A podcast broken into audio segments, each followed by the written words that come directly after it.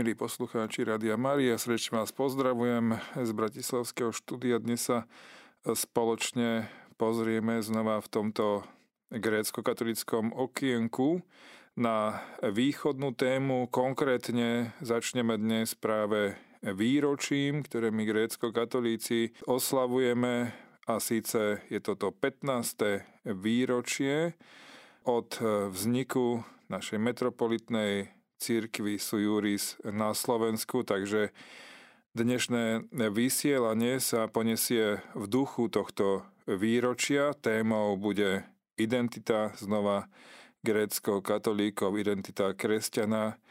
Od mikrofónu vás pozdravuje Rastislav Čižik. 30.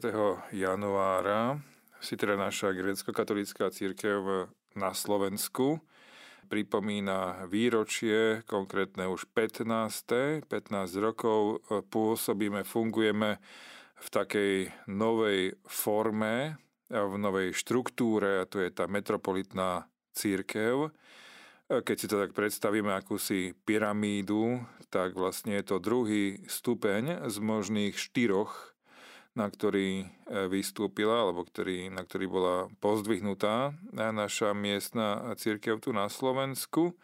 Znamená to vlastne takú e, akúsi istú vyššiu mieru samostatnosti pri riadení, pri rozhodovaní o vlastných záležitostiach, pri vydávaní možno nejakých predpisov, ktoré sa týkajú celej e, cirkvy tu na Slovensku, myslíme grécko-katolíckej Takže hm, bola to taká, alebo je to taká udalosť, je to naozaj také oceň, významenanie, nazvime to. A, preto možno je aj takým momentom, alebo aj takou príležitosťou trošku si priblížiť, pretože práve uplynulý víkend sa niesol v duchu oslav, ktoré vlastne súvisia, súviseli s touto udalosťou takým už predskokanom oslav bola medzinárodná vedecká konferencia, ktorá bola síce krátka, ale dostala slovo už v piatok 27. januára a konala sa na pôde grécko-katolíckej teologickej fakulty v Prešove. Hostiami medzinárodná preto, lebo mm, bol tam aj prednášajúci emeritný e, biskup Dimitrios Salachas z Grécka, z Atén, vlastne známy právnik, cirkevný právnik, takže vlastne malo to tento punc medzinárodnej konferencie, túto vlastne prednášku tam mal. Potom sa tam zúčastnil tiež ako aktívne, ako prednášajúci aj vladyka e, Cyril Vasil, košický biskup. Takže okrem samozrejme potom ďalších prednášajúcich. Bola to taká osveta, prehlbenie sa do témy, čo znamená byť grécko-katolíkom, konkrétne čo znamená práve táto metropolitná e, forma fungovania našej církvy. A samozrejme potom nasledoval aj ten druhý bod, elipsy, akejsi identity, okrem osvety, je tam, bolo tam aj druhé O, a síce bola to oslava, nie nejaká možno partia alebo mm, nejaká plitka povrchná oslava, ale samozrejme oslava Boha. V sobotu 28. januára totiž nasledovalo potom slávenie slávnostnej, my voláme archierejskej, svetej liturgie, to znamená archierej znamená biskup, takže to predsedali jej Prešovský, momentálne apoštolský administrátor, vladyka Peter e, Rusná, ktorý je zároveň aj našim bratislavským eparchom a momentálne vlastne vykonáva službu spomínaného apoštolského administrátora v Prešove. Takže on vlastne predsedal tejto slávnostnej svetej e, liturgii, ktorá bola vlastne v sobotu do obeda v Prešovskej katedrále. Mm, oslava to bola v skutku veľká, čo mu nasvedčovalo aj prítomnosť e, vyše 20 e, biskupov e, zo Slovenska, ale aj zo zahraničia. A takisto vlastne sa tejto svetej liturgie tiež zúčastnil, aktívne zúčastnil aj apoštolský nuncius na Slovensku Giacomo Girasoli, pardon, Nikola Girasoli, ktorý vlastne predniesol aj homíliu. Takže potom tá slávnosť prešla, alebo na druhý deň sa presunula do Košíc, keďže vlastne to sú dve také sídla, dve také centra grécko-katolíckej cirkvi na východnom Slovensku. Tam bola potom v nedeľu Sveta Božská e, liturgia s košickým arcibiskupom, ktorý jej predsedal Cyril Vasíl a takisto sa nej, na nej tiež zúčastnil aj apoštolský nuncius, tam homíliu zase predniesol vladyka Peter Rusnák. Čo sa týka posledného dňa, potom dnešného dňa, 30. januára, tak oslava mala aj taký naozaj punc exotiky, keďže zaznela dnes prakticky akási tá pôvodná reč grécko-katolíkov, logicky gréčtina, čo tam počujeme, e, zaznela v rámci slávenia Sv. liturgie práve v gréckom jazyku a slávil ju na úvod takých našich narodenín, dá sa povedať, dnešný sviatok e, biskup z Atén, vladyka Manuel Nin, e, práve znova v Prešovskej katedrále a on aj potom dal takú bodku za oficialitami tejto oslavy, keď mal prednášku ešte na pôde teologickej e, fakulty o prínose veľkého svetca e, východného svätého Efrema sírskeho. Takže toľko to možno trošku taký opis oslav. Ešte zostala posledná oslavenkyňa, naša eparchia, tu Bratislavská, ktorá je síce rozlohou najväčšia počtom ľudí veriacich, teda je na, na najnižšom stupienku a ona bola zriadená, táto naša eparchia, pred tými 15 rokmi vyčlenením z rozsiahleho územia Prešovskej eparchie. Síce neboli možno také oslavy e, v tomto duchu, v tom smere a forme ako v Prešove a v Košiciach, ale my sme dostali zasa naradinový darček, tak povediac, a síce presne s týždňovým predstihom bol menovaný nový pomocný biskup Vladika Milan Lach pre túto našu bratislavskú eparchiu, ktorý sa po piatich rokoch biskupskej služby v Zámorí, v eparchii Parma, vracia späť na Slovensko. Takže vlastne toľko to k takým zmenám súvisiacim aktuálnym. A možno počas týchto dní oslav práve, čo som naznačil aj v úvode, sa viackrát vyskloňovalo slovíčko, ktoré patrí ako si k nám a to je to slovo identita. Patrí, ale zároveň toto slovo neustále je aj našou úlohou.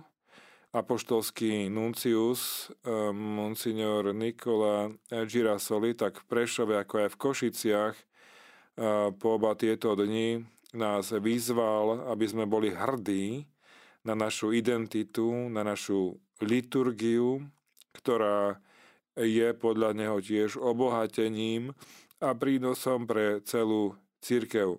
V tomto hm, procese teda hm, zohrávala veľkú svoju úlohu práve osveta, čo jasne odzrkadlil aj samotný priebeh osláv. Nie je to tak dávno, keď jasné, že označenie grécko-katolík vyvolávalo, spôsobovalo u mnohých tak nádych akéhosi neznáma, tajomná exotiky, niekedy neistoty, niekedy až nedorozumenia. E, doteraz sa my tu hlavne na západe presviečame o pozostatkoch e, takéhoto vnímania, že dá sa povedať, tých vedomostí o, naš, o nás, o východných katolíkoch e, pomerne menej v porovnaní s východným Slovenskom. Práve aj toto je zmysel a účel tejto hodinky pre nás grécko-katolíkov trošku možno sprítomniť, poukázať na našu prítomnosť, kto sme, čo sme. Ale samozrejme musíme to najprv eh, sprítomniť my sami pre seba.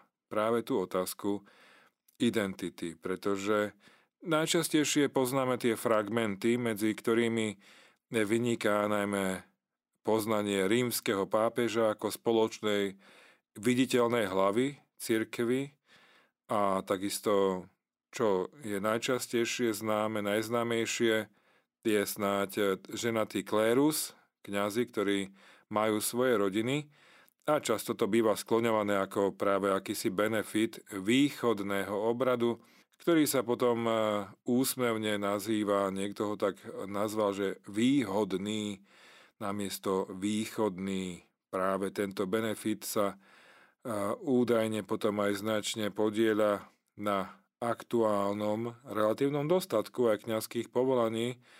Nezriedka potom slúži aj ako argument na zavedenie podobného benefitu aj v iných cirkevných tradíciách, čo je ale už eh, téma možno na inú reláciu alebo na inú diskusiu. Pre ucelenejší taký identikit grécko-katolíka, kto sme, čo sme, je prínosný určite pohľad do histórie, možno takých pár základných mílnikov si e, pripomenúť, to nikdy neuškodí, pretože naša grécko-katolická církev sa e, tu neobjavila iba tak, z ničoho nič. Nespadli sme, e, tak povediac, z neba, ale z pohľadu viery predsa sme výsledkom tohto pôvodu, teda vôle nášho nebeského Otca, pretože bol to jeho syn, ktorý počas svojho života na zemi volal svojich nasledovníkov k jednote. To je jeho testament. Slova, aby všetci boli jedno. Čítame v Evangeliu podľa svätého Jána v 17. kapitole. A dá sa povedať, že grécko-katolíci ho vzali za slovo pána Ježiša. Alebo lepšie povedané, toto slovo uchvátilo ich. Našim spoločným začiatkom a centrom je teda Evangelium, radostná zväzť o smrti a vzkriesení pána Ježiša Krista. A túto zväzť rozniesli Kristovi apoštoli do rôznych kútov sveta. Vieme, že apoštol Tomáš sa odobral do Indie, apoštol Marek zasa do Egypta, apoštol Andrej zaznamenal úspechy misijné v Grécku, svätý Pavol podnikol tri mimoriadne úspešné, dá sa povedať, plodné misijné cesty, za čo si potom tiež vyslúžil označenie apoštol národov. Čo nám to hovorí, že to isté evanelium prijímali ľudia rôznej kultúry, rasy a mentality. A keďže Evangelium si vyžaduje aj odpoveď človeka, každá kultúra teda odpovedala prirodzene na túto radostnú zväzť svojim vlastným spôsobom. Hoci je Evangelium to isté, nemenné, rovnaké, lebo vždy ide o tú istú zväzť, predsa odpoveď človeka sa líši, môže líšiť, ako to vidíme aj na našich obradoch.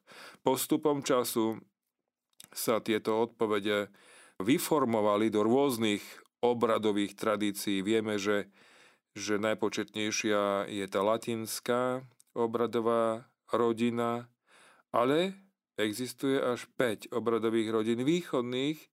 Hovoríme teraz o katolických cirkvách a to je tá poznáme Aleksandrijskú a Antiochísku, ďalšie a arménska, chaldejská a potom tá naša, taká najznamej, nám teda najznamejšia geograficky je byzantská.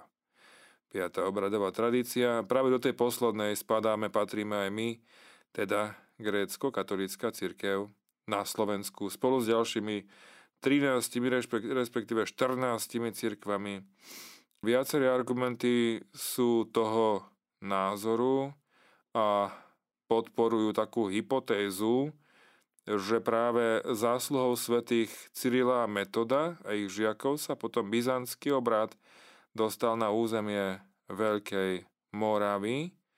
Na postupom času bol potom obohatený o miestne slovanské prvky, e, výrazové možno prostriedky tej odpovede na evanílium. Takže sa nakoniec zaužíval názov katolícka církev byzantsko-slovanského obradu. Znamená, ten Byzantsko dostal na taký odtieň toho slovanského. To sa na ňom podpísalo. Cirkevná liturgická terminológia, ktorá možno znie západným mušiam zložito určite, kto počúva latinský rímsko-katolícky veriaci, tak pre ňo to nie je zrozumiteľné na prvé počutie, na, v našich e, zemepisných šírkach je produktom až posledných 10 ročí návratu, lebo dá sa povedať, že tie sú takým vonkajším následkom hĺbšej zmeny. Historickým faktom je, že, to si tiež tak pripomíname, že po veľkom rozkole v 11. storočí sa v nasledujúcich storočiach znova hľadala jednota. Nad dobovým vynálezom boli tzv. únie, ktoré sa uzatvárali s jednotlivými východnými cirkvami. Rím a cirkvy východné e, uzatvárali akési teda dohody nazývané únie. Príliš jednostranný pohľad však spôsobil, že takto vytvorené únie sa považovali za akýsi reálny začiatok tej ktorej cirkvi ako by jej predošla minulosť a korene nemali až takú dôležitú úlohu, nehrali ju. Z tohto pozadia je potom pochopiteľné, prečo niektorí uvedomili východní kresťania vnímajú označenie, čo sa tak používa niekedy, uniati, ako vyslovene pejoratívne, nepekné. Navyše po podpísaní únie s Rímom sa do východných obradov umelo vnášali západné prvky alebo sa z nich odstraňovali tie východné a v literatúre vieme, že tento proces sa označuje ako latinizácia a tiež má svoje hĺbšie historicko-teologické dôvody. Priestor na nejaké skúmanie teraz momentálne nemáme. Je spätný chod potom e, zreteľný, ktorý sa začal v 19. storočí e, pápežom Levom XIII, ale hlavne až samozrejme druhý vatikánsky koncíl e, priniesol nový pohľad na jednotu, ktorá sa už nechápala pod niekým, ale jednota z, s uniformita nahradila alebo uniformitu nahradila pestrosť. Na druhej strane, keď hovoríme o latinizácii, spomeňme aj pravoslavizáciu, to je veľmi dôležité. Ďalšie ako keby znova také ohnisko tej elipsy, mm, ktoré tvoria dva také stredy. Pravoslavizácia, vieme, že to bola tiež taká e, dramatická kapitola našich dejín a identity grécko-katolíkov. Bola to tá násilná alebo násilný pokus politickej moci vytrhnúť grécko-katolíkov z vlaku cirkevnej jednoty, z jednoty s pápežom, z rímskou církvou. Počas 50. rokov minulého storočia vieme, že 18 rokov bola naša grécko-katolícka církev postavená mimo zákona. Práve táto mm, skúsenosť násilia a nespravodlivosti sa potom tvrdo podpísala na mnohých grécko-katolíkoch. Tiež vyprodukovala, tak povediac, troch oficiálnych múčeníkov jednoty dvoch biskupov kniaza, biskupa Petra Pavla Gojdiča, Vasila Hopku a Metoda Dominika Trčku, reholného kniaza redemptoristu. Na strane druhej prirodzene spôsobovala táto etapa našich dejín a ešte u niekoho spôsobuje odmietanie, priznajme si, akejkoľvek asociácie práve s pravoslavnou duchovnosťou pre negatívne možno skúsenosti. Je toto historické zaťaženie, ktorého sa ale zbavujeme a naozaj Dnes tak veľmi ráta na jednej konferencii o identite práve východných katolíkov, grécko, aj grécko-katolíkov, že tam zaznela akási taká poznámka, že, že sme úplne, alebo teda mali by sme byť v obrade pravoslávny, ale v jednote práve s celou univerzálnou katolickou církvou, v tej cirkevnej jednote, vo viditeľnej jednote. A to je akási naša značka. Po 15 rokoch sme na tej druhej úrovni akejsi dospelosti, by sme tak mali mať v tomto tak jasno, definitívne, že ak má byť grécko-katolík hrdý na svoju identitu, tak nutne ju musí najprv spoznať a prijať, aby o nej mohol aj ďalej svedčiť, aby o nej mohol hovoriť.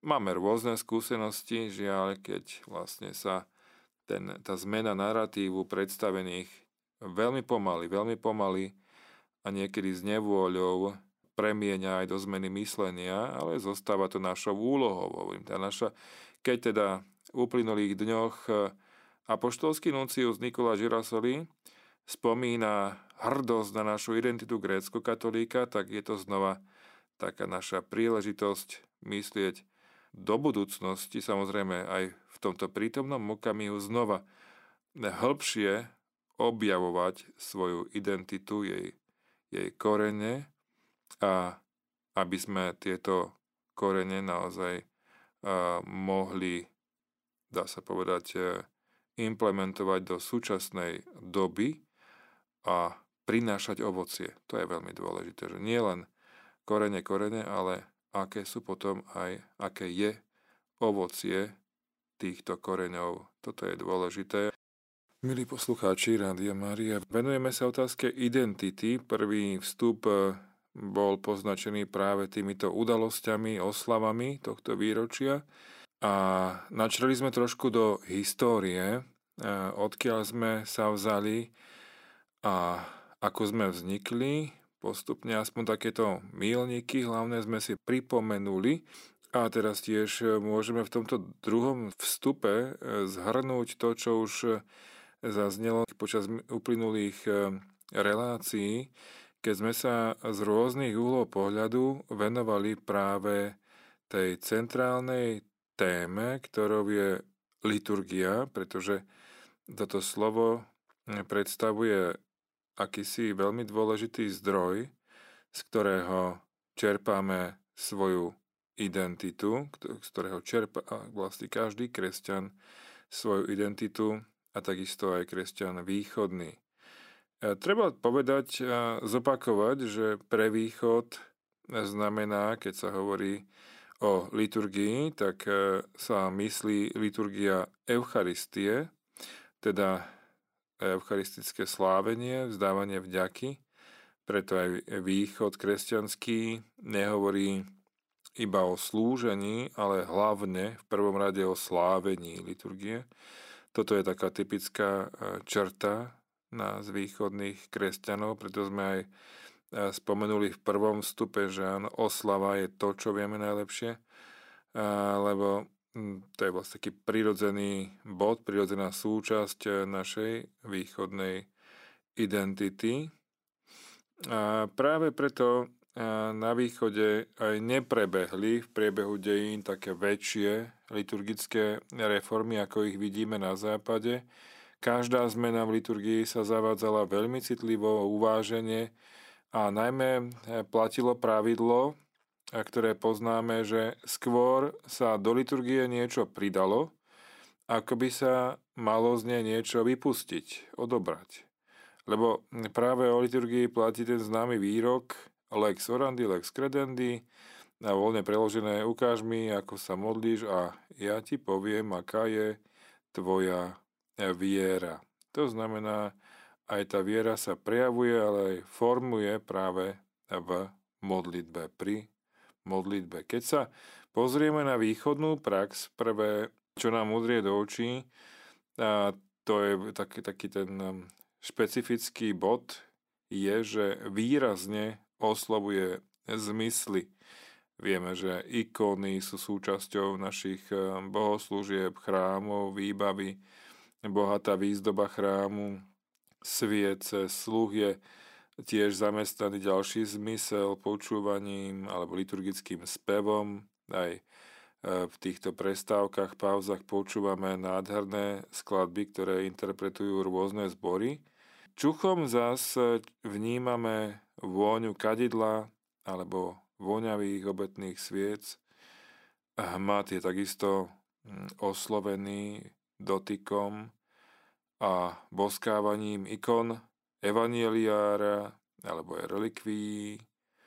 Chúď je tiež e, vťahovaná najmä Eucharistiou, to je ten vrchol, ktorá sa v zásade podáva u nás, vieme pod obidvoma spôsobmi. A Cieľom tohto všetkého je, toto je dôležité, sprostredkovať skúsenosť stretnutia s Bohom, ktorá je možno menej nejak, alebo nie iba racionálna a je možno menej postavená na nejakých teoretických argumentoch. A dôležitou črtou našej duchovnosti je, že chce osloviť e, srdce. Vieme, že ide o to odzrkadlenie krásy neba na zemi. Ide o to prepojenie, vytvoriť akýsi rebrík, akýsi most, cez ktorý, alebo po ktorom chce zostúpiť krása neba na zem a naplniť srdce človeka. Vieme, že tento aspekt bol prítomný aj e, v rozprávaní známej kroniky z 12. storočia, keď knieža Vladimír posiela poslov do rôznych krajín, aby preskúmali e, prednosti jednotlivých náboženstiev, tradícií, bohoslúžieb tí poslovia chodia, idú do Bulharska, kde ale prevládal v tom čase islám, tak to ich veľmi neoslovilo, tak išli, tuším, že ešte do Nemecka, nie, Franská ríša, tak tam tiež to bolo trošku také nemastné, neslané pre tých poslov teraz myslím. A tak výsledkom nakoniec e, bola tá skúsenosť, e, že išli ku Grékom a keď videli ich chrámy, tak nevedeli podľa ich svedectva, či sú ešte na zemi, alebo či sú už v nebi. Lebo práve mali tú skúsenosť krásy e, títo poslovia a toto potom odovzdávali aj svojmu panovníkovi, keď e, svedčili, že tam Boh prebýva medzi ľuďmi. Úsilie o spojenia neba a zeme je teda tou črtou našej východnej liturgie, ktorá dokáže osloviť e, človeka aj v dnešnej hektickej dobe. Aj preto nesie liturgia v byzantskom obrade prívlastok božská. Chce sa tým zvýrazniť, čo ide vlastne v liturgii, že v prvom rade je to služba pre ľud, služba, ktorú robí Boh, bohoslužba. Teda v božskej liturgii sa Boh chce odhaliť človeku ako ten, ktorý ho miluje, ktorý je človeka milujúci. V cirkevnej slovančine je na to výraz čelovikolúbec. V liturgii teda Východný kresťan sláví takú ústrednú pravdu, že Boh sa skláňa k človeku, aby sa mohol, alebo aby ho mohol pritiahnuť k sebe. Liturgia má teda za cieľ pritiahnuť človeka k Bohu. A prakticky sa v nej odráža pravda, ktorá kresťanstvo sprevádza od jeho počiatkov a hovorí, že boh, Boží syn sa stal človekom, aby sa človek mohol stať Božím synom. V tejto jednej vete vieme dobre, že je vyjadrená kľúčová akási teológia, posolstvo východného kresťanstva, ktorú vlastne nazývame zboštenie. O čo v ňom ide? Že už od prvých stránok Biblie sa presviečame, o pratúžbe každého človeka byť ako Boh. Lenže vieme, ako vraj to nedopadlo dobre. Človek tam naletel klamstvu, že sa to dá aj bez Boha. Celé dejiny ľudstva i každého človeka sa tak premenili na boisko, kde išlo o naplnenie tejto túžby. Lenže tento zápas vyhral až Boh sám. Prišiel na svet ako malé dieťa, aby sme my mohli prijať jeho dar, Božie synovstvo. Toto pre nás Kristus vybojoval, toto nám chce darovať. Preto svätý Pavol hovorí, že už nežijem ja, ale vo mne žije Kristus. Byť kresťanom znamená teda nastúpiť a neustále kráčať po ceste premeny s Bohom a k Bohu. No a ako dôležitý prostriedok v procese tejto premeny nám slúži Božie slovo. Východný kresťan si jasne uvedomuje, že toto má taký pretvárajúci charakter Božie slovo. Aj preto e, človeka, ktoré, ktorý sa pripravuje na prijatie svätého Krstu, označuje slovom katechumen. Je to v greckom základe tohto slova zaznieva význam ozvena. To znamená, človek počúva Božie slovo a ono v ňom postupne vyvoláva ozvenu. V podobe zmeny myslenia, postojov, skutkov, a to je vlastne druhý taký aspekt, že kedy je ozvena v miestnosti najlepšia, je to vtedy, keď je ten priestor prázdny. A to, tento obraz vzťahujeme na premenu človeka práve na Boží obraz. Aby v nás Božie slovo vyvolalo čo najlepšiu ozvenu, musíme byť, tak povediac, prázdny. A tu sme pri druhej črte východnej spirituality, ktorú označujeme gréckým slovom kenosis, to znamená vyprázdnenie. Ide tu o odstránenie všetkého balastu znútra človeka, najmä sebectva a akejkoľvek e, formy karikatúr toho pravého obrazu Boha. A to je samozrejme proces. To netrvá hodinu, dve, ale to trvá niekedy zväčša niekoľko rokov, ak nie 10 ročí. Takže toto je vlastne v skratke naznačená, opísaná, znova zhrnutá akási naša východná duchovnosť, ktorej sme jasne tak ukázali, znova sme si ukázali, že tým našim cieľom je dospieť k identite Božích detí. A toto bude vlastne aj takou potom treťou ukážkou, tretím vstupom, keď sa konkrétne potom pozrieme na jedno evanielium, časť z evanielia, ktorú sme my východní e, katolíci čítali v týchto dňoch a ktorá má e, za úlohu práve vytvoriť alebo premeniť nás na ten obraz ktorý nás chce Boh mať, alebo aký v nás chce Boh objaviť. Milí poslucháči, v rámci grécko-katolíckej hodinky dnes rozprávame o dôležitej téme, ktorou je identita v rámci aj alebo vo svetle výročí 15. výročia vzniku metropolitnej cirkvy Sujuris na Slovensku.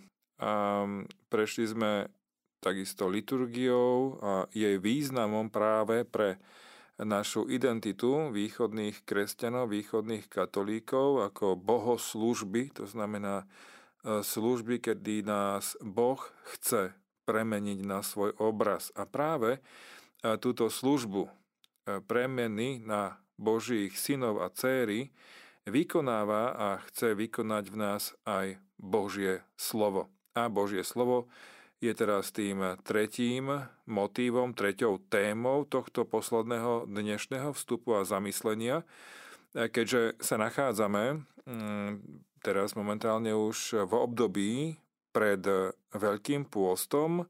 Je to obdobie piatich e, nediel, tematických piatich nediel, takzvané to predpostné obdobie, a, ktoré nám slúži ako také zrkadlo pred samotným vstupom do Veľkého pôstu, kedy sa trošku už aj na to pripravujeme. Je to veľmi také dôležité stíšenie sa znova každoročné, Pretože každá nedeľa, každý ten príbeh Evanielia počas e, svetej liturgie nám odhaľuje nejakú možnú slabosť, e, nejaký problém, nejaký možno pád, ktorý nám hrozí, možno nás ohrozil a práve je dobré urobiť si takú vnútornú diagnostiku, nazývame to.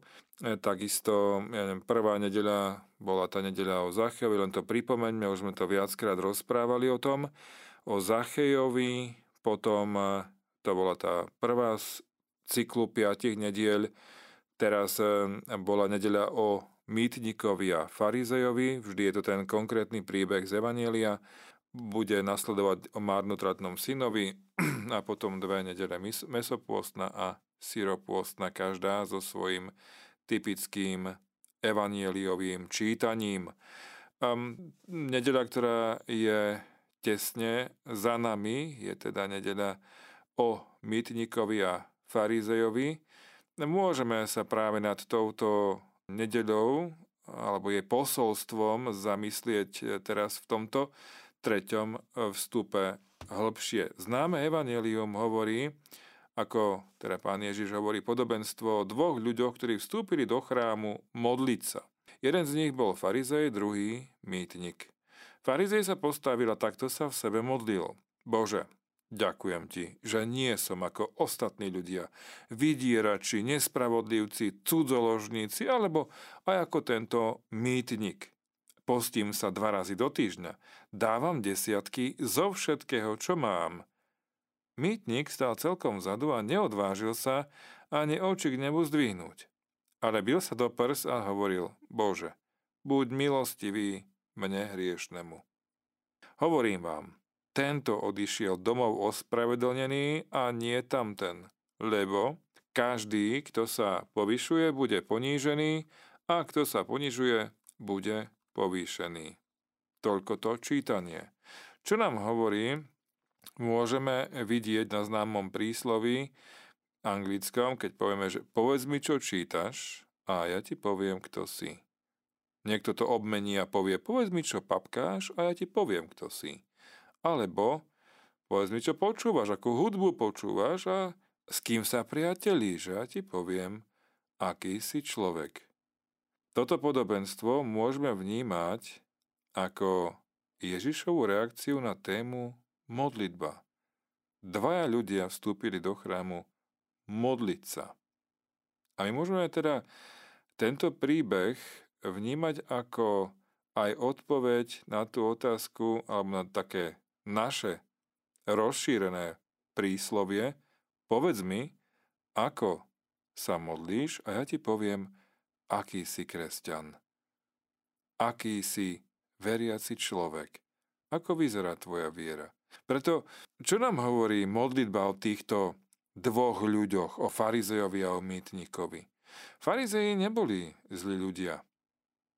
Vo svojej dobe mali totiž za úlohu ochraňovať a dbať na dodržiavanie zákona.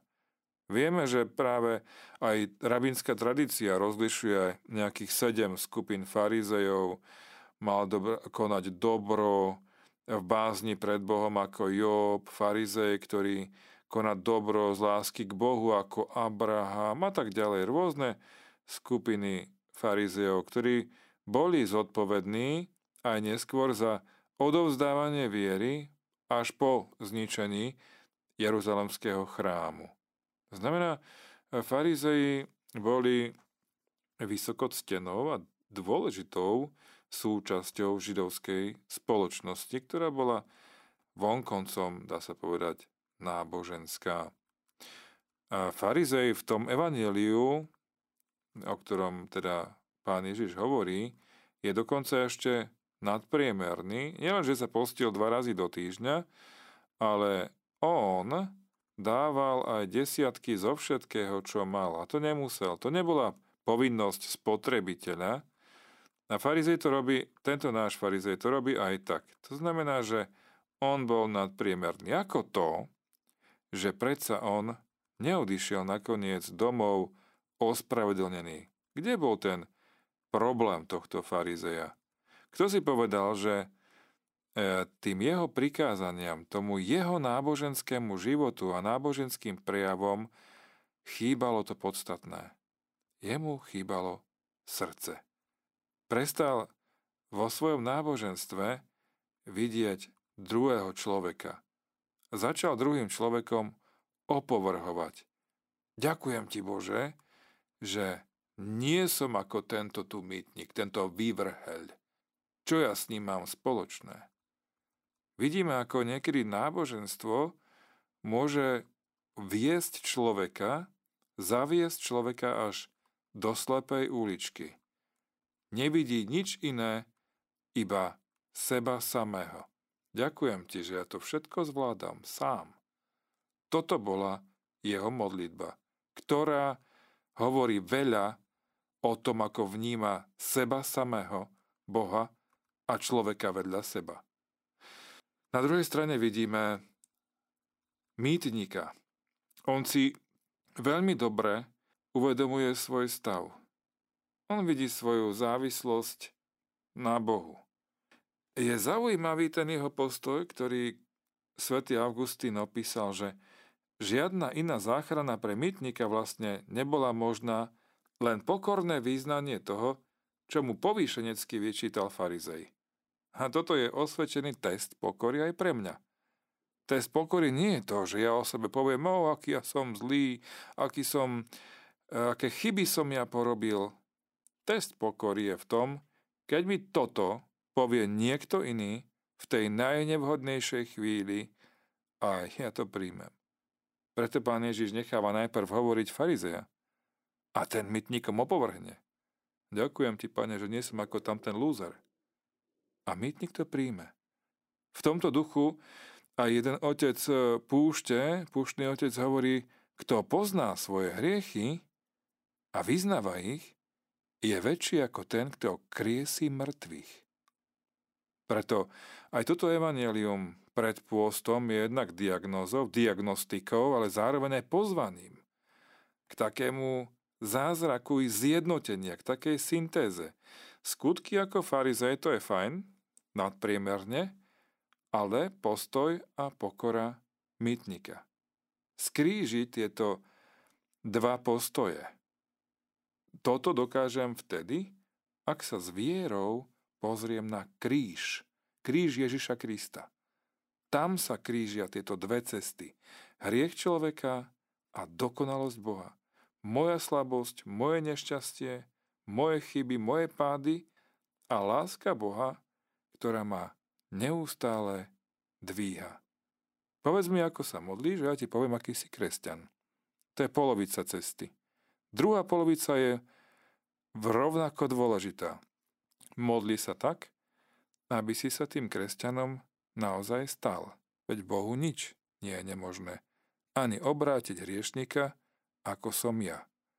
Milí poslucháči, toto bolo dnešné zamyslenie na tému identity grécko-katolíkov, ale aj identity každého kresťana. Pretože v konečnom dôsledku smerujeme k tej jednej a najdôležitejšej identite, a to je identita Božieho Syna, identita Božej céry.